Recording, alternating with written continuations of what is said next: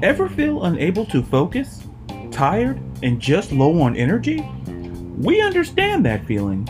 We understand it so well that the Sports and the World podcast is brought to you by the Couch Guys Sports Network and sponsored by our friends over at Shocked Energy. Shocked Energy is a drink made by gamers for gamers. All their flavors come packed with 180 milligrams of caffeine to ensure that no matter what you're doing, your focus will always be razor sharp to keep you performing at the top of your game. Their formulas are designed to specifically give you high energy boost when you need it most while ensuring to avoid the jitters after too much caffeine consumption.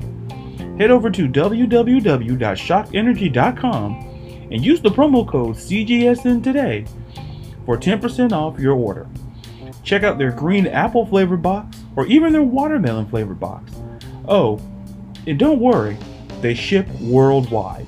That's right, worldwide. Get your shocked energy today and let us help you gain your focus and energy back.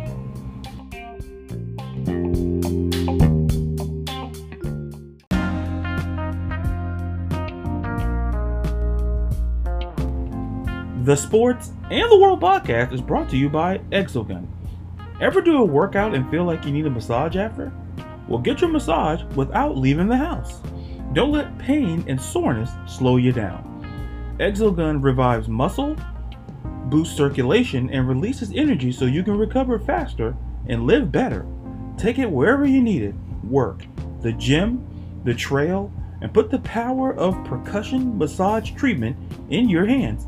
It's portable, adjustable, and powerful. Exogun is trusted by the pros to deliver the ultimate in recovery. Like we said before, you can even use it for percussion therapy. What is percussion therapy? Percussion therapy boosts muscle function and recovery by penetrating deep into the muscle tissue with a series of rapid, concentrated, pulsating strokes. Gain back control of your body and achieve long term pain relief with Exogun. Get 10% off with code CGS10 at checkout. Comes with a charger and carrying case. Go get your Exogun today and treat yourself to a massage at a moment's notice.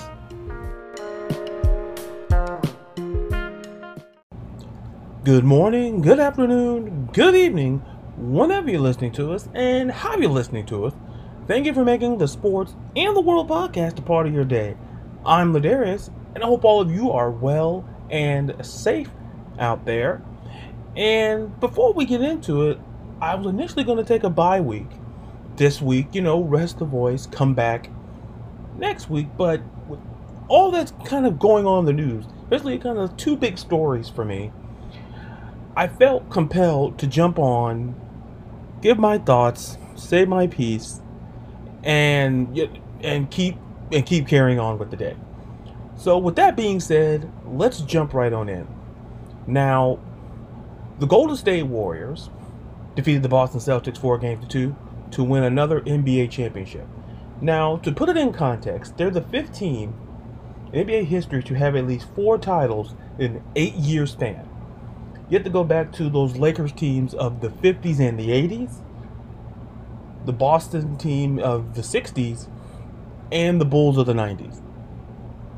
That's it.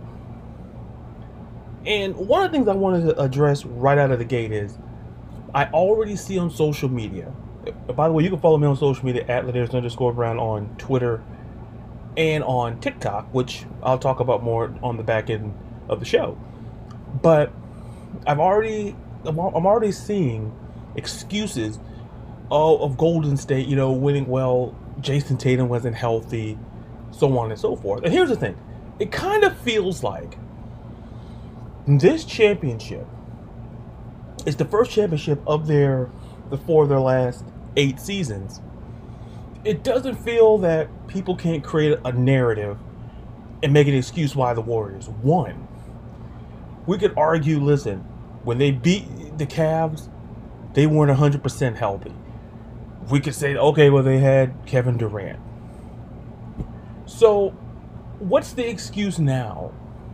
Is my question. This Warriors team has been great. And think about this. This team was absolutely terrible. Back in 2020, they were 15 and 50. That was two seasons ago.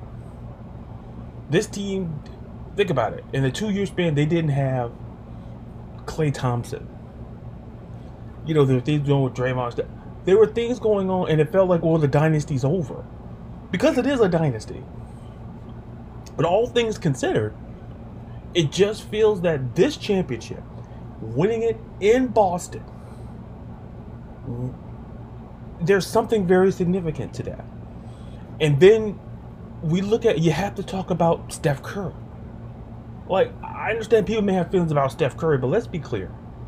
After listen, this guy, listen, I'm just gonna just jump into this. He's the seventh player in NBA history to win four titles and have multiple MVP awards. And let me read some of these names. Some of them might be very acquiescent once it hits the ear. LeBron, MJ, Kareem, Tim Duncan, Bill Russell, Magic Johnson, and then Steph. Seven players,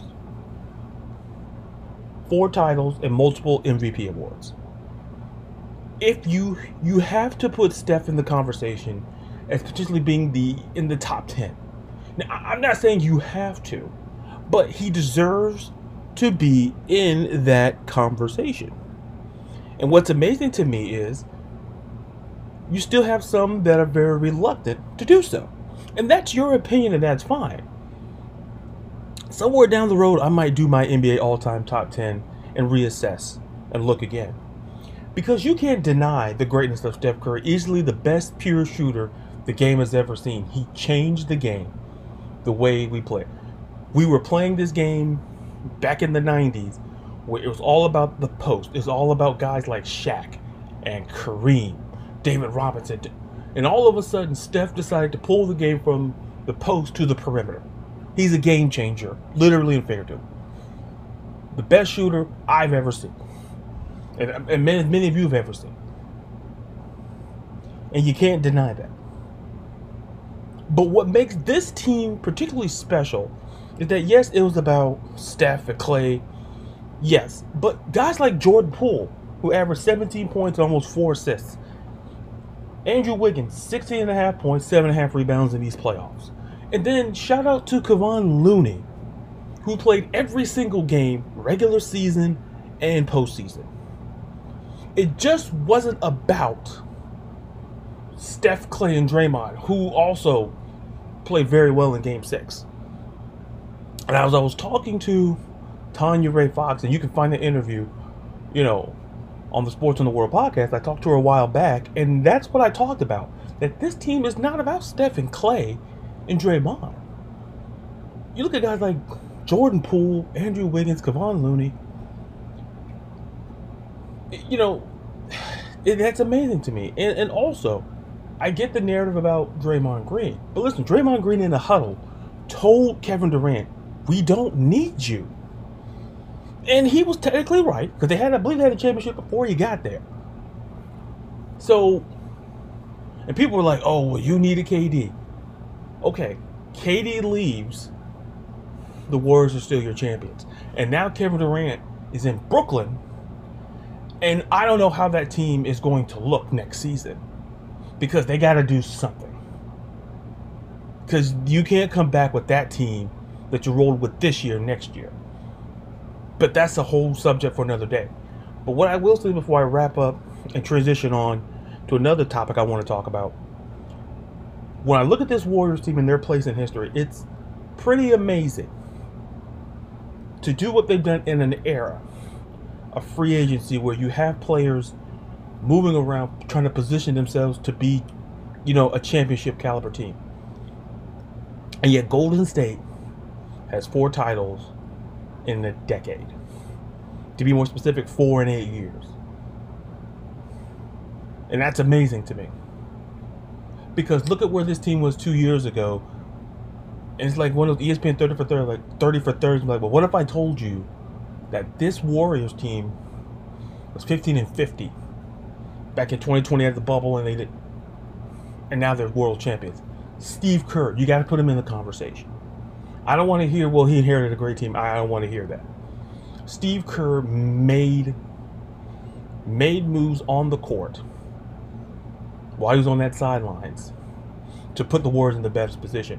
While everybody in that in the Warriors will tell you, well, Ste- you know, Steph was the guy. Draymond said it. Steve Kerr said it. But don't under don't undercut how great of a coach coach Steve Kerr is. And where this team was even this season, all of a sudden, here they are, another championship. So, you know, before I once again to talk about Boston real quick, it kind of feels when you watch them, they need a like a legit point guard. And I'm not knocking a guy like you know Marcus Smart. I'm not knocking guys like you know. I, am not doing that. But if you ha- if I had to put the finger on what went wrong, we could argue maybe Jayson Tatum didn't show up. But to be clear, it kind of feels, and we keep saying this is Jayson Tatum's team. I can make a case that listen, this could be Jaylen Brown's team because I made I I will I've made this clear, and I double down on what I said. Is that the question becomes, can you win a championship? And listen, I know Tatum's what 24. This, this is a relatively young core in Boston, so I'm not saying you know throw it away. But understand this: they have to figure out what went wrong, because listen, there's still going to be a favorite coming out of the East. They're, they're still a great team. But it just feels like they're a point guard away from being a team that I could argue could have pushed this series seven games.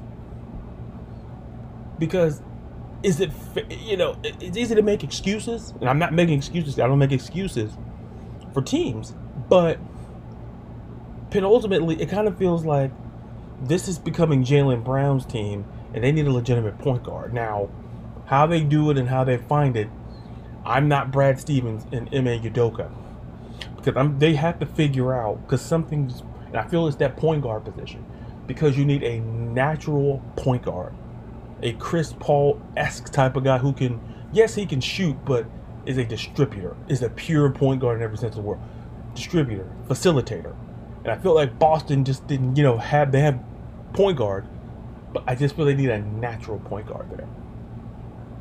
Now let's transition to you know our second and final topic topic because like I said, I had to jump on and talk about a few things.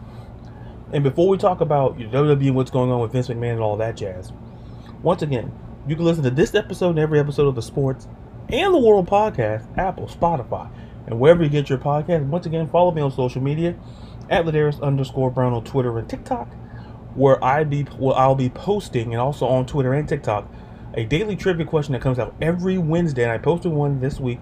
Go to, you know, follow me on social media on Twitter and TikTok, Elliot underscore Brown, to find out what this week's trivia question is. It's, it's a good one, NFL in the night in the 2000s, excuse me. And follow me on Instagram at Ladarius double underscore Brown as well. So, all that being said, let's put a button talking about WWE. When I, I think of WWE, it, it kind of feels like and, to be clear, I love all wrestling.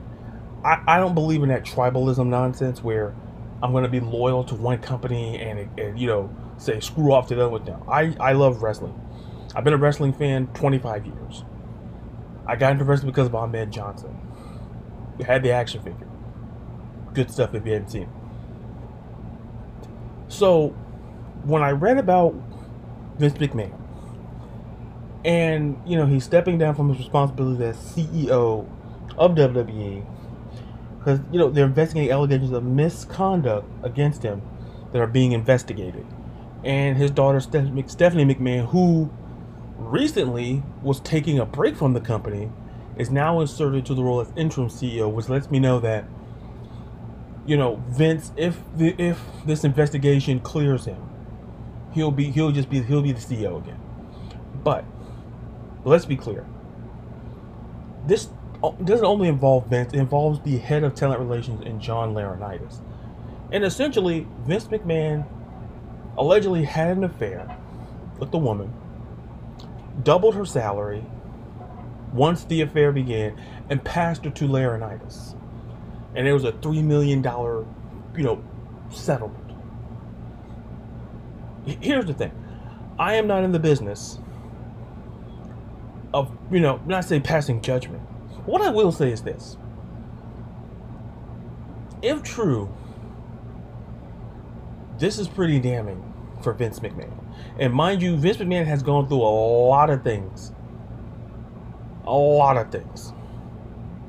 As head of as the head of WWE. Now, the question becomes in a situation where it feels like this company, with rumors that it could be sold later this year, next year, this is a big deal because if this investigation kind of turns to the way where, like, well, Vince really did do this, what's going to happen to the future of this company? Yes, it could go to Stephanie. It could be. It could be. But what I see on social media is that listen, nobody sits here saying Vince is a you know listen. Vince has done a lot of things. He said a lot of things. You know, at least at my time watching, which has been a long time. But understand this. This, this right here, it, it's a big deal because if whatever this investigation comes out, and if it comes out, and the board's like, okay, well, we gotta do something, to try to push him out.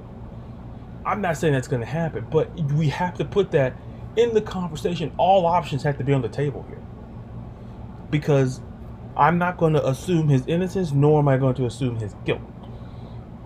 I'm not going to say, excuse me, I'm not going to say he's innocent, nor say he's guilty. We're all basing this on assumption, on the assumption that he's guilty. Assumption. What happens to the company? If he's innocent, then it could just be, well, you know, it happened. But he's going to be on SmackDown, and he's going to probably more likely address the situation. And I'm very curious to see what he says. And moving forward, what this investigation finds out. Because at the end of the day, and like I've mentioned, you reach a point where we've seen Vince do a lot of things, but this right here seems pretty serious because now you're involving it's this this is the board. The board's like we could be tired of this. And be like, "Well, we got to do something, Vince. We'll give you X amount of money and you just step aside as CEO and chairman." But it kind of feels like in this situation, and let's be clear, for people on social media who are putting out victims, who, who are putting out the name of the woman involved, shame on you. Because there was an NDA, a non-disclosure agreement. Her name had no business. I don't. People like, oh, well, it's a publicly traded company. Stop it. When you sign an NDA, your name is covered up with it, and you're. I just wanted to get that out of the way.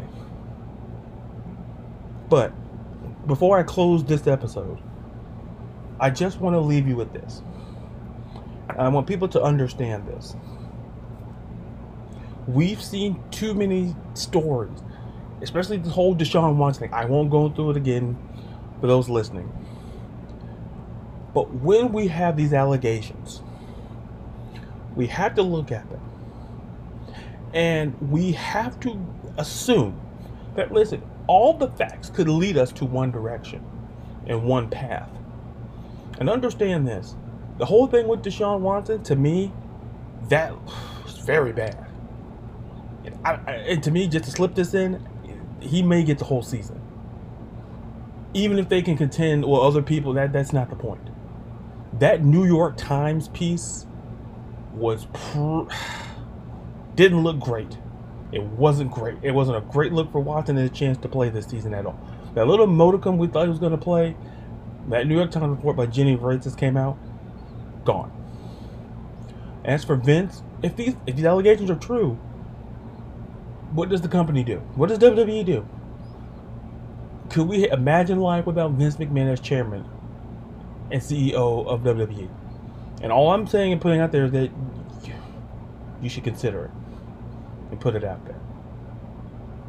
But, and on that note, I thank you so much for listening. And then the next time you'll see, and possibly and hear me again, Be real, be you, be blessed, and be safe from all of us here from the Sports and the World podcast.